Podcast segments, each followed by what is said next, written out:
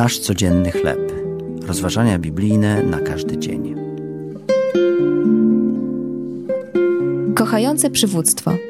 Tekst autorstwa Lisy Samry na podstawie pierwszego listu do Tesaloniczan, rozdział drugi, wersety od 7 do 12. Filmik w internecie, na którym mama niedźwiedzica próbuje przeprowadzić swoje pełne energii potomstwo przez ruchliwą ulicę, wywołał uśmiech na mojej twarzy. Z rozkoszą obserwowałam, jak po kolei podnosi w pysku swoje młode i przenosi je na drugą stronę ulicy. Młode, niezdyscyplinowane niedźwiadki jednak uparcie zawracały. Po wielu frustrujących próbach mama niedźwiedzica w końcu zebrała wszystkie swoje pociechy w jednym miejscu. Podobny obraz niestrudzonej pracy rodzicielskiej opisuje apostoł Paweł w pierwszym liście do Tesaloniczan. Podkreśla on nie tyle swój autorytet, ile porównuje swoją pracę wśród nich do matki i ojca, opiekujących się małymi dziećmi.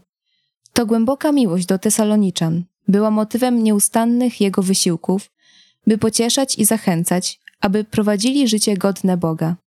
Jego żarliwe wezwanie do pobożnego życia wynikało z jego pragnienia, aby we wszystkich dziedzinach życia oddawali Bogu cześć.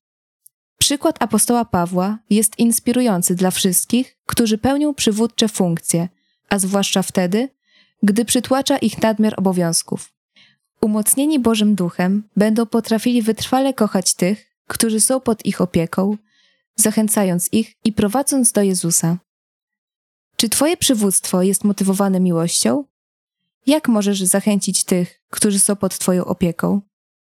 Ojcze Niebieski, pomóż mi otaczać innych tą samą, pełną miłości troską, jakiej doznaję od Ciebie. To były rozważania biblijne na każdy dzień. Nasz codzienny chleb.